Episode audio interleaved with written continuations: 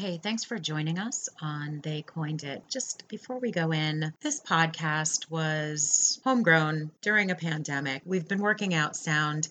We've made some strides. This episode, uh, we had some setbacks. So just please enjoy what we think is some spectacular content.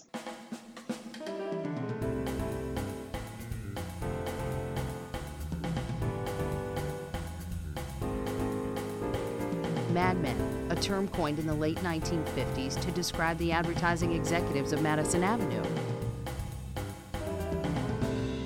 They coined it. Remember Pete Campbell's last day? It's today. Welcome to They Coined It. I'm Roberta Lip. Hey, Roberta, it's Dan Jasper. Hey, Dan.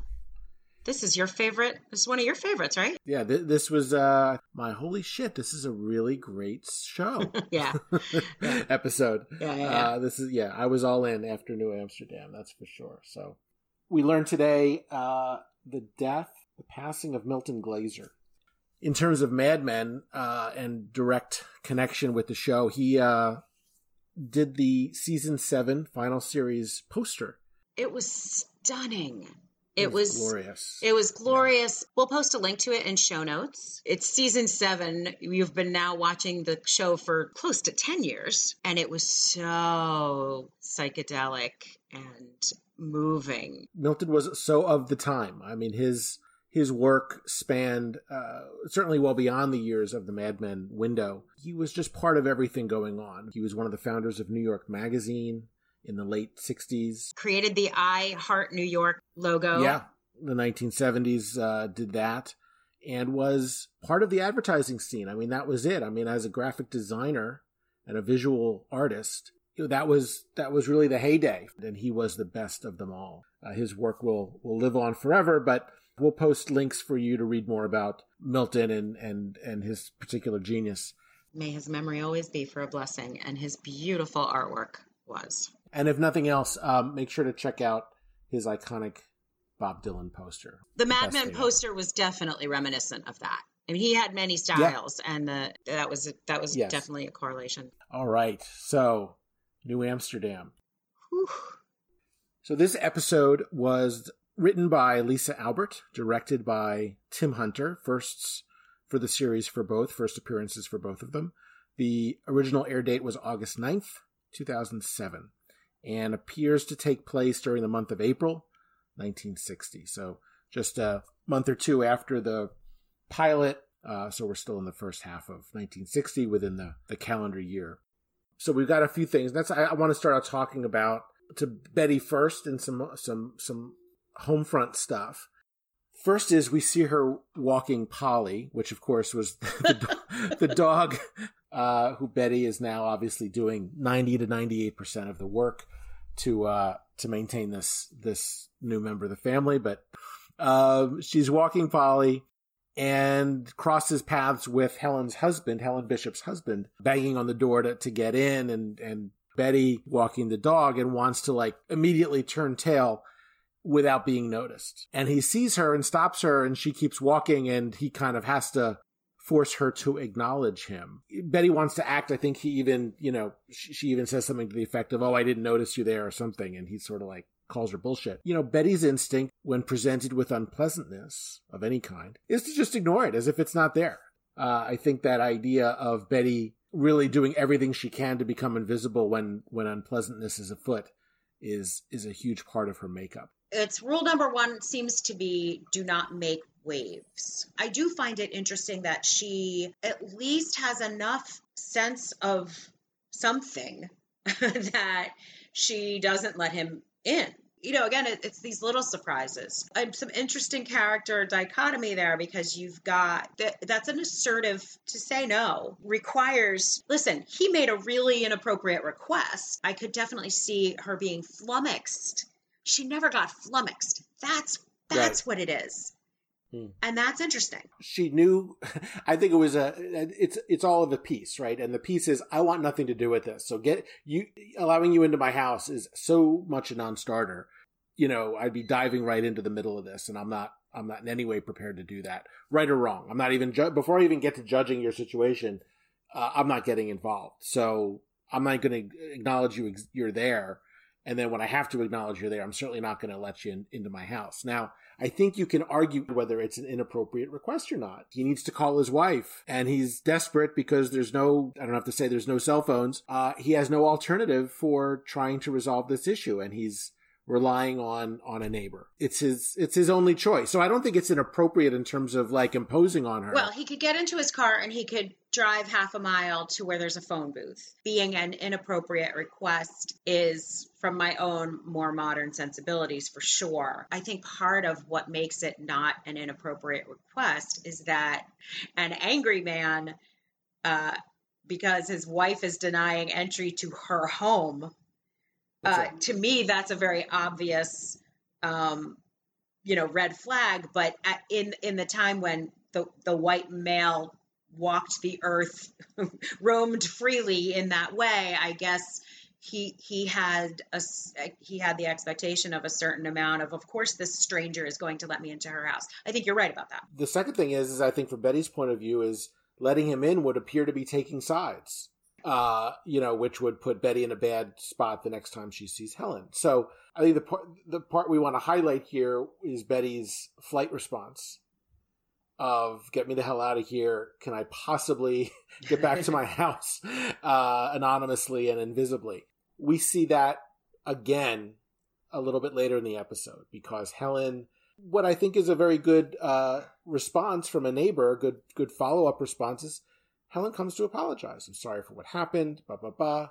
And Betty, in the, it, to me, it's exactly the same instinct that leads her to want to be invisible with the husband and get out of there is Betty's complete denial that she saw anything. Right. Which is kind of like to the viewer, you're saying, what, what, you know, is this Betty just, you know, trying to be ridiculously polite, which, okay, you could say that's her, that's her breeding for sure before you even can process that, Helen's in her face saying, "What are you kidding? I just I saw the whole thing from my window. You're you know exactly what I'm talking about." And it kind of pierces Betty's bubble, and I think it goes right to Betty's own insecurities about being divorced, being left uh, unmarried, having to fend for herself, and all these things that she sees Helen going through as a single mother. So she's got these fears and insecurities, and Helen, you know, is this big representation of all of them.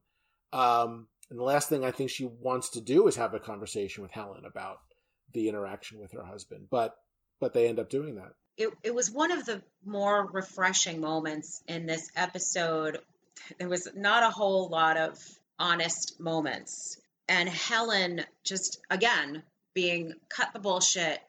You know, Helen Helen came over to apologize, but I think Helen also came over to explain I think Helen recognized her strange status in this community. We don't talk about these things except mm. everybody was talking about these things except for Helen. And I think Helen, and also Helen, you know, I was going to say she doesn't have that many friends, but that may not be true. I mean, she's out, you know, when you're campaigning, you bond with the people you're you're stuffing envelopes with. Mm. So, um, Helen's fine actually. Helen goes to work at the jewelry at the jewelry counter. I mean, Helen's Helen's kind of Mrs. Maisel. Uh, with with a lot with a lot less money. She has to handle these things with a certain amount of grace and grin and bear it. But um, she definitely wanted to just here's the deal. My husband was a goddamn cheater. Here's why I'm here. I'm fine. You know, she yeah. wanted and and yeah. and Betty and Betty made her a cup of coffee and and decided to to connect with her a little bit.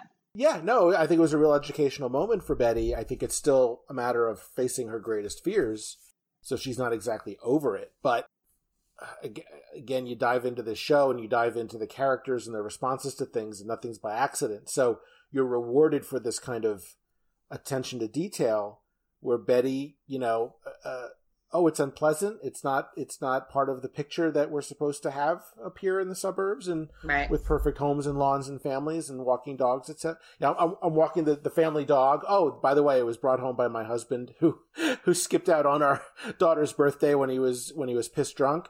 Yeah, no, but he's just a family dog, and I'm walking him. Right, and suddenly, suddenly walking, suddenly walking is not so strange, is it, Betty?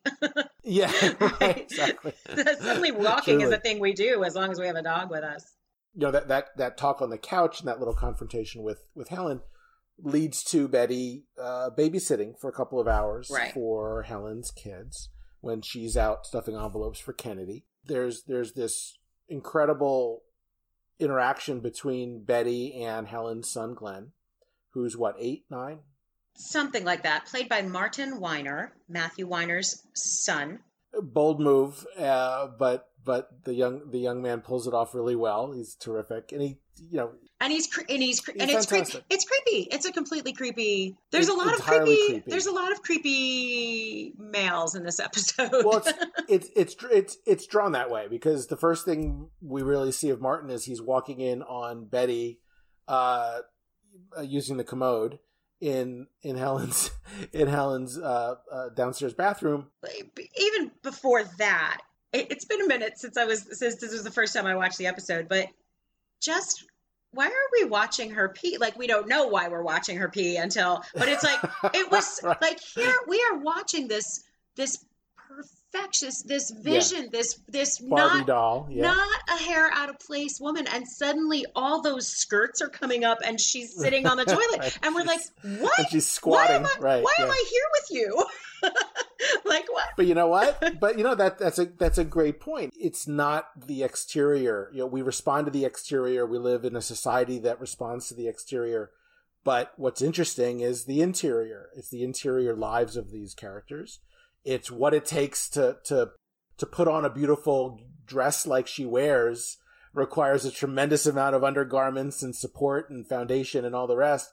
And to just take down and do a number one requires a uh, a full body, you know, a full body exercise to do that. And I think that's it makes perfect sense to have to watch that. it's another theme of the episode is is what's behind the exterior right Yeah. it's another Mhm. it's actually a, a perfect weird window into that theme we get into how is how our cities built we get into Mm-hmm. how our cities and corporations structured i mean bert you the know Yeah. Bert Cooper says it later. It's the watch. It's the back in the kitchen where the sausage is made. It's throughout. Um, and it and I never I never connected it until you just said that to starting right there in the bathroom. There's so much about the series that's about, um, you know, exterior versus interior viewpoints.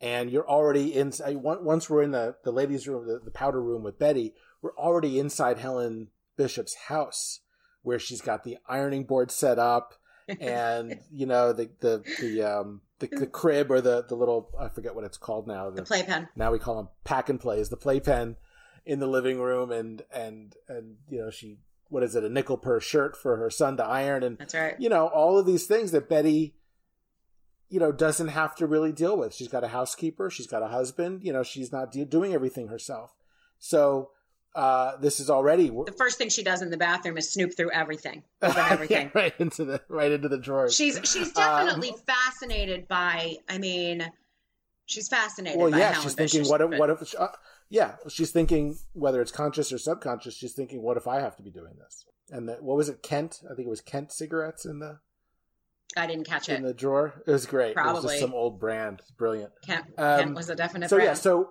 so glenn bishop walks in on her and it's not even a normal walk-in it's No, not no, no. oops i'm sorry oh no no, i'm he came. sorry He came for her.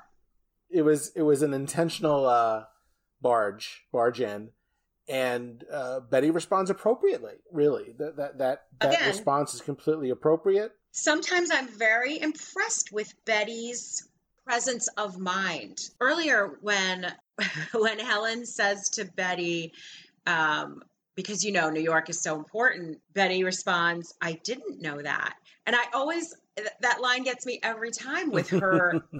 she really is present in a very strange way for somebody who's also a little checked out in hmm. like the in like the greater themes of her own life, right? yeah yeah she's very present in these moments. That's not a polite response. That's not that thing where somebody says goodnight and you say you're welcome, right?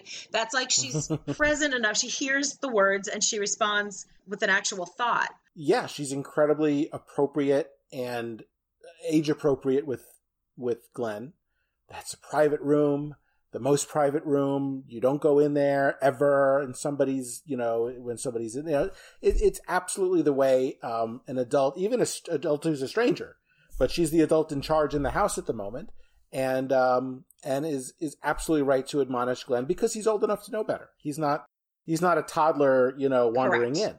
So her response completely um, shows her to understand the relationship between the two, And yet, and that would be the and and that would be the last we see of that. Because you know Glenn apologizes as an eight year old would when he's confronted and forced to. And it's sort of like the apology okay thank you you know and there's a beat uh, on the couch where they're sitting where you can tell that okay the moment's passed that we can get past this and he just he kind of comes onto her like a like a like a hot shot you're so pretty um and he asks for a piece of her hair what the fuck? I mean, I don't know what that is. I don't. I think that is. I think that's one of the most inspired pieces of writing. Eight-year-old Glenn is asking for Betty's hair, but I think there was something of Glenn. I'll say unwittingly, um, played on Betty's complete sense of vanity, complete sense of I'm always the prettiest girl in the room, um, whether everyone else in the room is above the age of nine or not. Uh, I need to be the prettiest in the room. And so, yeah, I think he kind of charms her. Oh, he does. She she has a little smile on her face. Oh, she is smitten. She And is. This is- is, a woman starved for attention and with no. Again, for somebody who has now set a couple of clear boundaries, like no, you can't come into my house. All of a Truly. sudden, uh, and no, you can't. You do not come into this bathroom, and um, and she literally locks him out. Uh, Yeah. the- Oh, you'd like some of my DNA? Here it is. yeah. it's it's insane. It's insane. She gives him the hair, and and sh- and he goes and puts it in a room in his room, and that look on her face when she's sitting on the couch after he leaves the frame. like this boy likes me. It's so creepy. It, you'd think she was at prom or at a a, a, a- school dance. It was, Right? It's just wild. but it it does it does connect to one of the other major themes of the episode it, it, it manifests a few different ways which is parents and children and in some very specific ways like pete and his parents Mhm. pete specifically pete and his father but also in these less specific ways of who's acting like a parent who's acting like a child who who who is experience you know how are we experiencing things and i'm gonna i'm just gonna jump to um just because we're on betty at the end when she says to the psychiatrist the creepy psychiatrist um the you know and she's talking about how sad it is um the you know i mean she's in her therapy session talking all about this family and not at all talking about what she experienced with this family right, Yeah. she's oh, by just the way, I yeah uh, cut off some of my hair. cut off some of my gave him some of my hair because who doesn't do that but she's right so she's she's looking at this family well the one thing she said is something about uh, feeding him frozen food and i was like you just made spaghetti and ragu Yeah. like that was a meal right yeah, but it's 1960. You've got you've got nine packs of fish sticks in the freezer. exactly but but what sh- but the line that that always jumped out at me in that session is the person taking care of him isn't giving him what he needs and she's so very clear i mean you can't Yeah. you really can't watch that episode and miss that she's talking about don not taking care not taking sufficient Yeah. care of her again we're you know we're going to touch on it a few different ways who who who are the parents and who are the children in this episode That's right, and there's and there's a number of parent-child interactions, uh, mostly revolving around Pete. Otherwise, where we see him with his parents, we see him with Trudy's parents, and every dynamic going on is some kind of boundary issue. You know, Pete and his parents clearly have, you know, enormous boundaries between, you know, emotional boundaries between the, themselves. Pete is so entitled, but then you meet his father, and his father is so sadistic. It- it- it's just incredible. we, we look we, we get the one scene in this episode with pete and his dad that tells you virtually everything you need to know about pete and his dad And that actor, forgive me, Christopher Allport. and he dies. He ends up dying. The actor dies between season one and season two. Yeah. This is the only scene we get. This is all we see. And it's it's enough. It, And it's you don't- fully informing.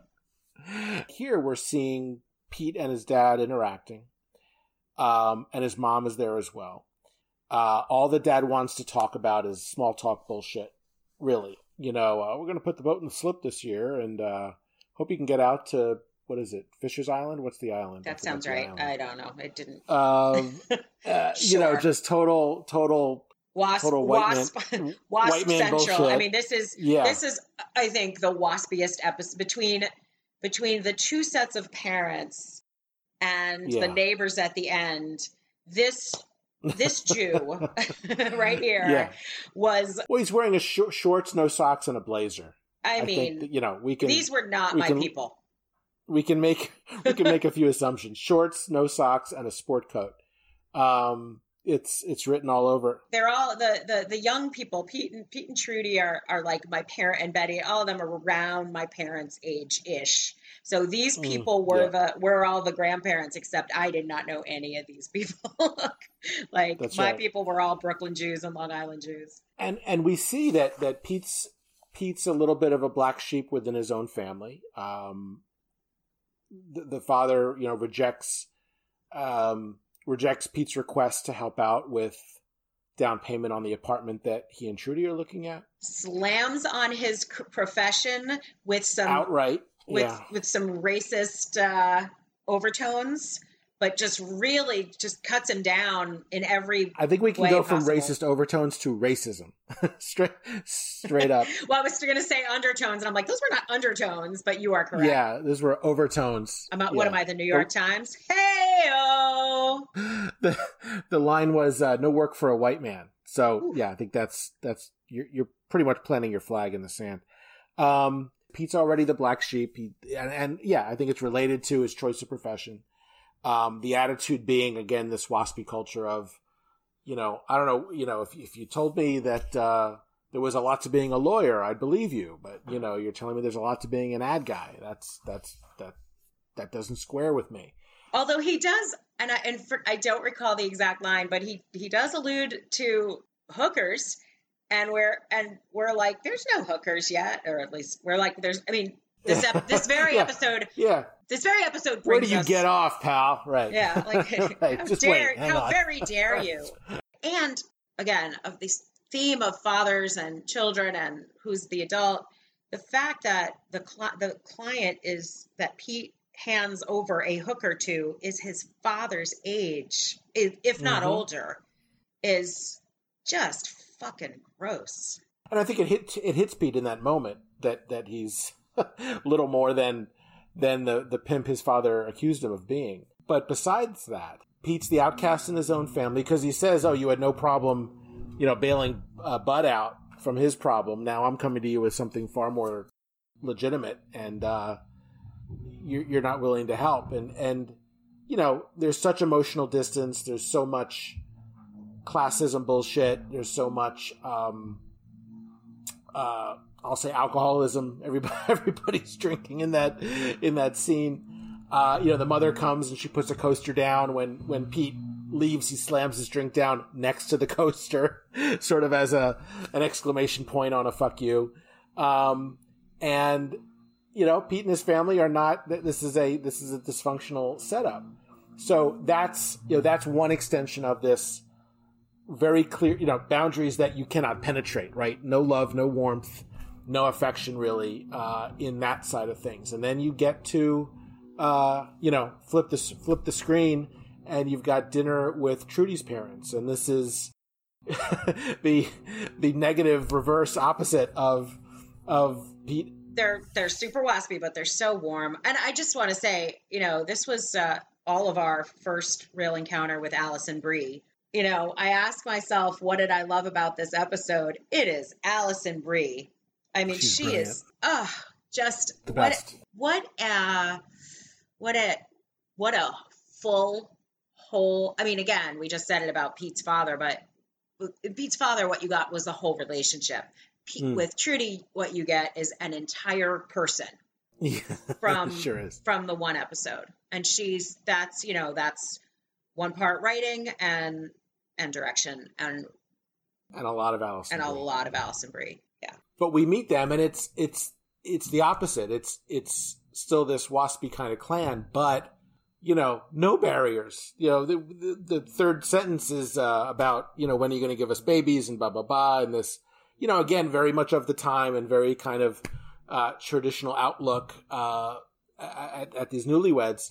But wow, I mean, you know, ridiculous amount of oversharing, ridiculous amount of um, what I think now, and probably even then, I think Pete certainly uh, feels the sense of intrusion that this that this is going to cause. Uh, they end up, you know, writing the check to help them get this apartment, uh, which Pete instantly recognizes is an uh oh moment. He doesn't know anything else but that it's transactional and that that's his view is that there's a there's a there's something There's on the other side of this there's a price Oh, to pay Exactly, and this level of intimacy. Because I think Pete knows that if his parents were to write the check, were to have written the check, nothing would change. There would be no additional expectation. It wouldn't be, oh, we're coming over every Sunday. It wouldn't be, when are you going to invite us over? It would be just, it's just, tra- it would be as transactional as anything else if, if, if, if the Campbells wrote that check. With Trudy's family writing the check, I think Pete immediately knows uh, where, you know, where's this pound of flesh going to come from that I now owe.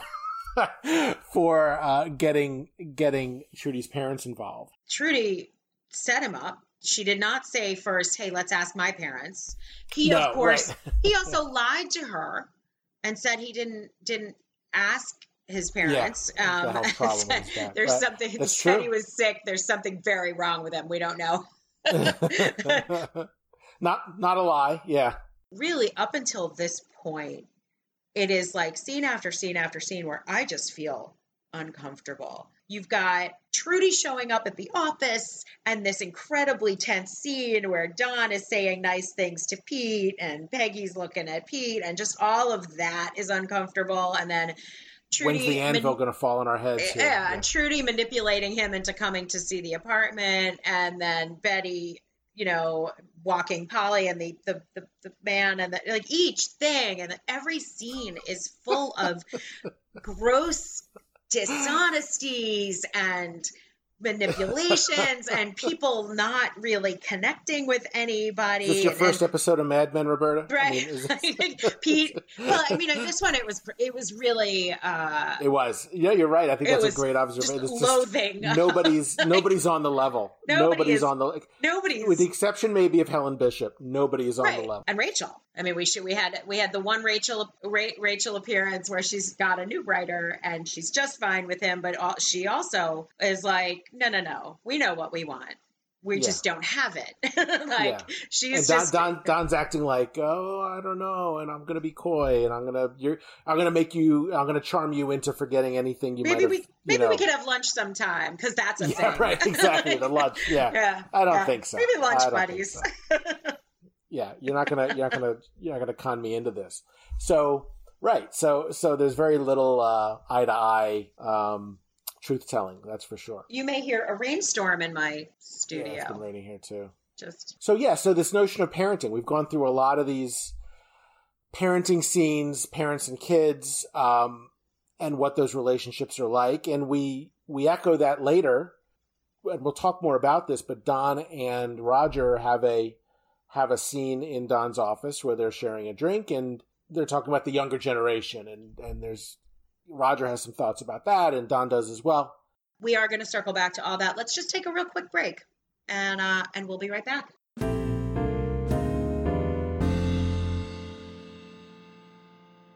And we're back. you know, there's a wonderful scene that takes place in Bert Cooper's office. The client that dominates this episode uh, largely is Bethlehem Steel. And when Pete Campbell ends up pitching his own creative ideas to the client without the approval of Don and the creative staff, Don fires Pete on the spot, goes into Roger's office, and then Roger and Don both go into Bert's office to say, "We we can't have this happen." And this is a this is a tour de force of uh, Robert Morse, of course, who plays Bert Cooper, uh, and it's our first real introduction, first real scene with this character. And what we see is uh, Don and Roger being completely 100% committed to getting rid of Pete. He's he's he's gone over the line, and what they say to Bert is, "Bert, there are rules." And Bert's response back, "There are other rules. Pete's family is important, and they uh, lose access and credibility with certain elements of New York society if uh, they're perceived to have treated the young Pete Campbell uh, or as Don puts it, they put they put out an inferior product in Pete. Um, there's that line, uh, which is wonderful, and there's and Bert says there's a Pete Campbell at every agency out there, and Don's like, well, well let's, let's get, one, of, of the other ones. That's good. and you know, when I talk about this being the episode that just kind of launched me into Mad Men Heaven, it's this scene, and it's where Bert is talking about how New York operates. He's talking about it's a finely tuned instrument with springs and switches ready to ready to jump into action or however he puts it, this kind of poetic uh, poetic description of of 50s 60s New York. And uh, and he says like a fine watch. And, and Don without missing a beat just says sounds more like a bomb. And I think Bert appreciates the wordplay and appreciates the quick wit that Don sort of isn't isn't enamored with with Bert's waxing soliloquy about New York because he's pissed.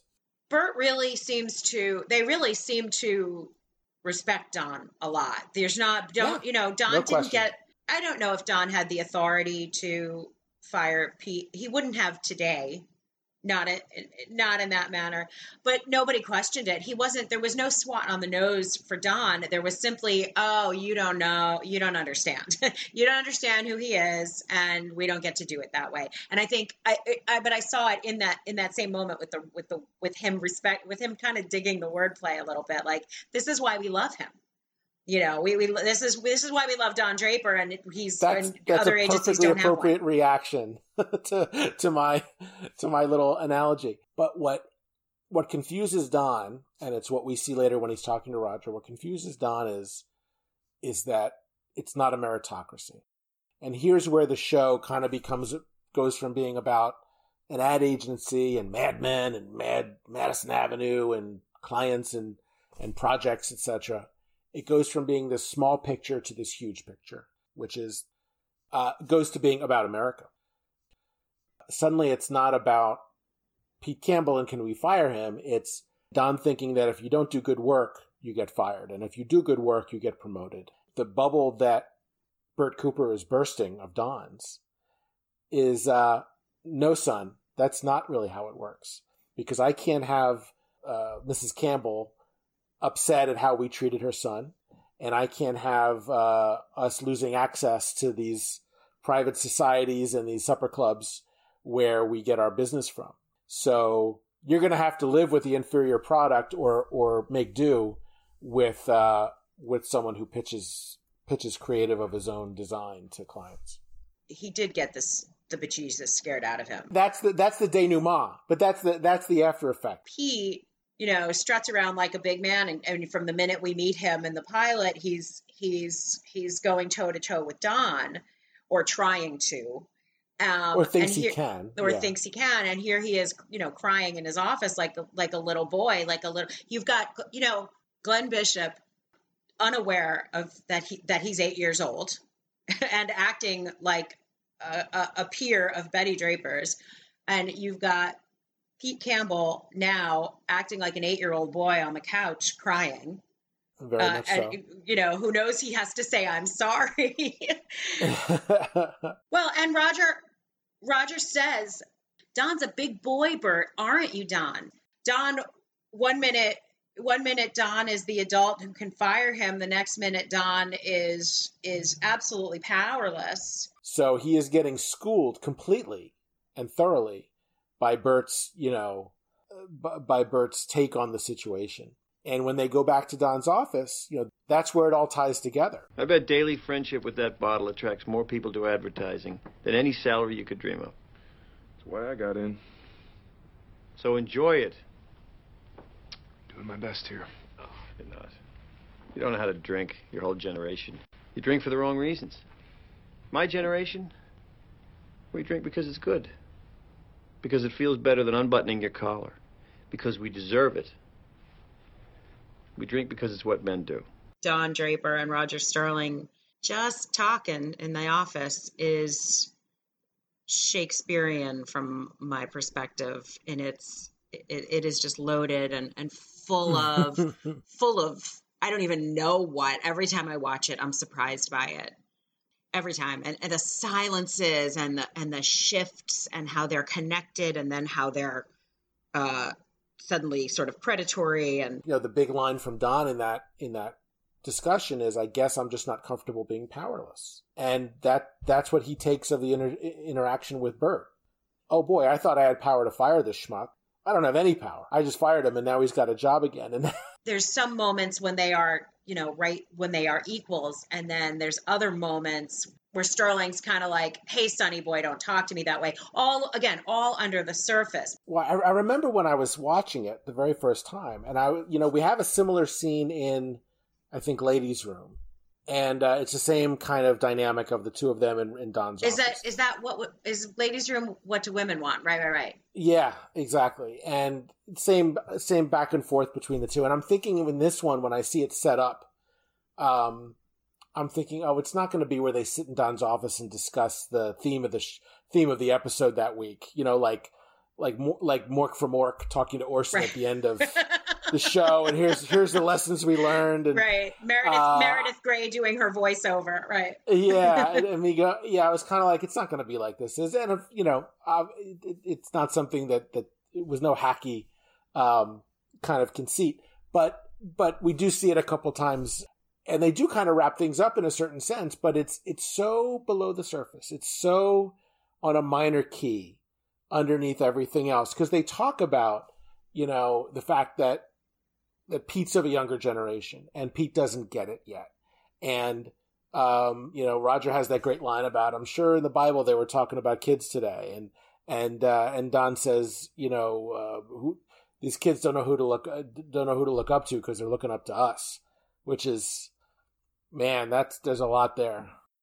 But the path from Bert's office to Don's office goes through Pete's office. And this is another scene that just for me uh, is Ro- what is Roger does in this scene is amazing.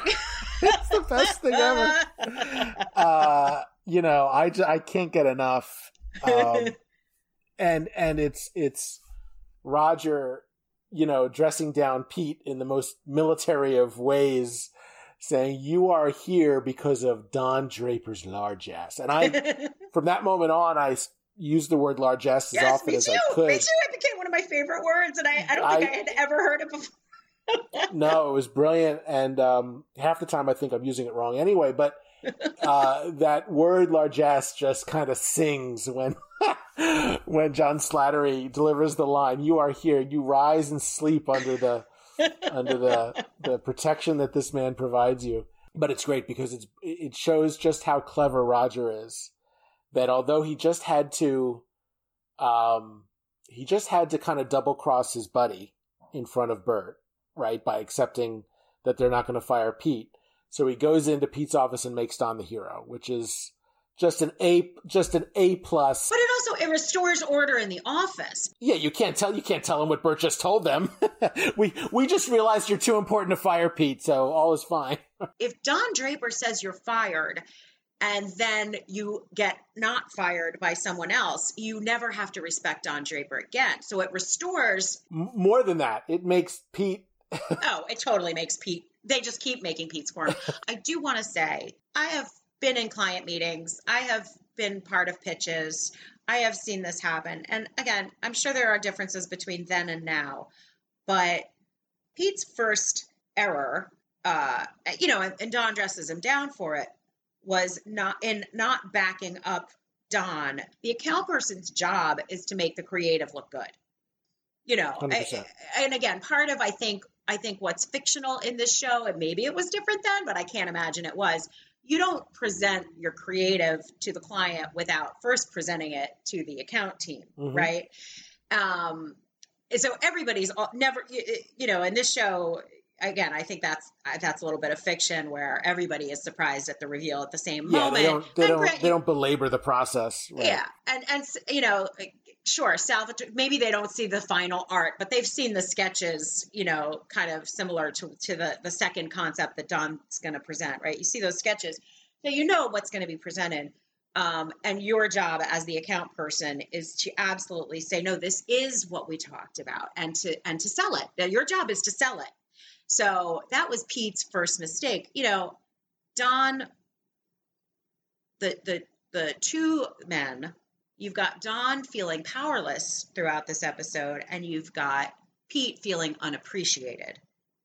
And those Yeah. two things continue, you know, and again, we now see the source of Pete's feelings of not being appreciated. We've met the man who right. who unappreciates him the most. I mean, we've got little Donald Trump here who who Fred won't give love to. What? Right. Did I say that out loud? Um, That's right. But I love the little the little the little details we get about Pete where, you know, he's trying to make the case that he's got these worthy ideas and what he's not understanding is that if you're an accounts, your your days as a creative person in terms of direct to client creative pitching are over. He's the he's the bridge between creative and the client so that when but his little speech about that is so interesting. it, that, that that's what I'm getting at. He, reveals a lot about himself because uh, evidently he tried to come into the f- firm as a creative person, and you you people told me I was good with people, which I'd never heard before. It's just incredible. which is an unbelievable line to hear come out of his mouth. I used to, you know, I used to carry around a notebook and a pen just to keep track. So he, he does, he is a guy with ideas. In fairness to him, those boundaries between, like, I have good ideas. I'm not allowed to say them because I'm on the wrong side of the fence. I, I can get that. I can get that frustration. He goes about it all wrong because he's slimy and he doesn't know how to tell the truth to a human being ever. Right, But- exactly. yeah, that's he- a, you call that yeah. an Achilles heel. Yeah. um, for sure. So, so this all this all kind of leads up to you know the the conversation in Don's office, where you know we get a little bit of a wrap up, but to me it's it's a wrap up of things that we've been hearing for the last hour, which is um, understanding boundaries, understanding that just because you're either in a position of authority, i.e., a parent, i.e., a boss, i.e., a supervisor, uh, that doesn't mean you necessarily know what you're talking about. Uh, I'll say it again. You know, these kids don't know who to look up to because they're looking up to us. And that's Glenn asking something inappropriate and being and and and and, and having that behavior reinforced. That's Pete not respecting the boundaries between creative and accounts and not getting fired, which again, this was a fireable offense in most cases. Um, his his his name saved him. His family name saved him. Yeah. He doesn't know it in those terms, but he's not he's not suffering the consequences that you that that I would if I were in that situation. So uh, you're seeing all these kinds of mixed messages. We don't live in a meritocracy. So you've got you've got this tremendous kind of uh, wrap up in in Don's office. It, it is a wrap up without being on the nose at all. Yeah. It's completely um, organic. It completely makes sense. It's natural. It is absolutely the conversation that those two characters ought to and would have after what they've just experienced. Yeah, they've So- really been, they've really been through a little journey. Tr- truly, uh, it's it's just the best. So you know, Remember I Pete Campbell's last day? yeah, right. Finally, we, we end the we, we end end the episode with even a I think even a better wrap. Pete and Trudy showing the house, uh, the the apartment, to her folks, and some neighbors come by and and we see we see another example of Pete's name, Pete's family, uh, having currency, having having equity. It's so interesting too that it is not his name. Right, They keep exactly. it keeps being referred to as his name, but it is his Right, mother's it's his mother's name. family. They are the Dyckmans. And just in case you don't know New York geography, that's real. Dyckman is Yeah, real. Oh, very much. Yeah. Yep. There's Dyckman Avenue when you get to Upper Manhattan off the Henry Hudson. Absolutely. That's legit. Uh, and there's like nine other places where that name is, you know, prominent. around that part of the island. So yeah, I'm sure it was fictionalized for the character, but it's it's a brilliant it's a brilliant move. Pete, so we're back to the, the, final scene, and you know this is this is Pete's name having having currency. It helps get the apartment. Uh, it's going to get them approved by the co-op board, yada yada. Um, and you know Trudy and just the most Trudy of all things Trudy's ever done. You know, wants Pete to tell some ridiculous story about you know the some f- old family story from the Revolutionary times. Right. And he's Uh, like, "Honey, why don't you tell it? Because I don't want 'Cause to he tell. knows I it's don't, like- I don't care, and you know absurd. you want to tell it. right. I mean, it's so ridiculous. I mean, and Pete, you know, is not going to tell Trudy that he was, you know, a hair's breadth from from losing his job that day. So he's just had it, and he looks out the window, and you know, it's Ella Fitzgerald singing this standard. I'll take Manhattan. Uh, I think it's called just Manhattan. Is it? You take Yeah. Manhattan, Yeah, it's the called Bronx Manhattan. and Staten Island.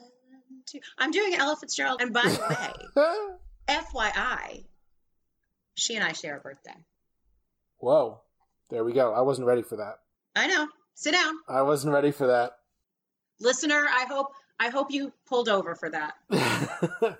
but we uh were treated to this amazing rendition of the song.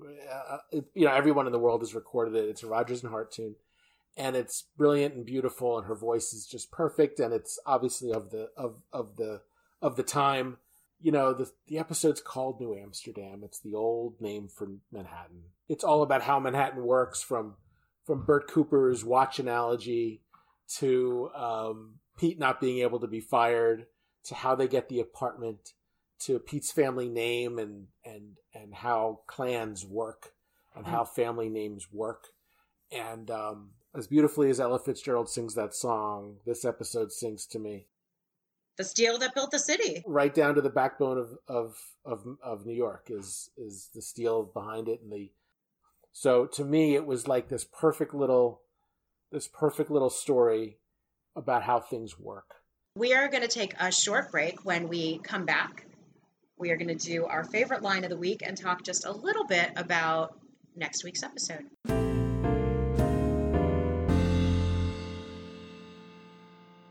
And we're back. So we love to talk about favorite lines from the episode. Such uh, in the scene where uh, they're first pitching Don's creative to Bethlehem Steel, uh, Pete shares uh, toward the end or uh, uh, after the clients left that he's got great ideas, and and and Don kind of dismisses him by saying Sterling Cooper has more failed artists and intellectuals than the Third Reich.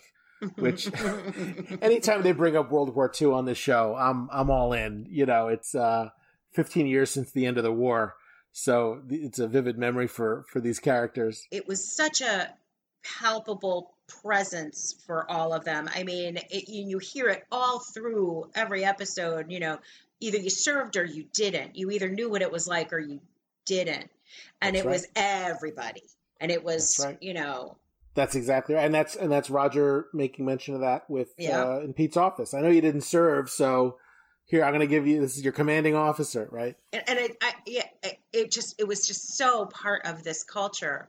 It was the Um, culture, without question. Yeah, fascinating. To me. Anyway, great line. So uh, uh, my line was right before it, and I it was I started talking about the scene earlier, um, but it is one of my favorite favorite just lines because it's the kind of thing that I would say. um, Pete saying direct marketing. I thought of that. It turned out it already existed, but I arrived at it independently. I just think and I love what he, he adds the word independently. Like that's the key. That But it's- that's but the it's- linchpin. I've done that. I'm like, I totally that also. Like, I mean, I I invented that. I mean, grant you, it already happened. It turns out it already existed. I love it. you know, there's a line great in line. um, if you if you watch the movie um, Night Shift with Michael Keaton. It's Michael I Keaton's have first never. movie. It was that was Michael Keaton and Henry Winkler. Henry Winkler, yeah, Ron Howard's first directed movie, and Henry Winkler's in it, and it's Michael Keaton's first was- film role as well. Who was the woman? uh, Shelley Long. And Shelley Long. Great movie. What you what? It's I'm sure it's streaming somewhere. Find it, watch it. Great, great, great movie. But yeah, there's a there's a similar scene where uh, where Michael Keaton's character says that he invented something that already existed. See, I'm telling you, it's a thing, and I've I know I can't think I can't think of I you know what it is. I've come up with phrases, and I'm like, exactly. and it turns out they're already a thing. You didn't coin it. We'll say. I that. didn't. Ah, I see what you did there. All right. You know what? We know what's cool about next week's episode about 5G. It's the fifth uh, episode, and the number five is in it. That is one cool thing. Another cool thing is so. in the in the previews for it. And I just again, I want to just set the stage for where we, you know, I'm going to little time travel.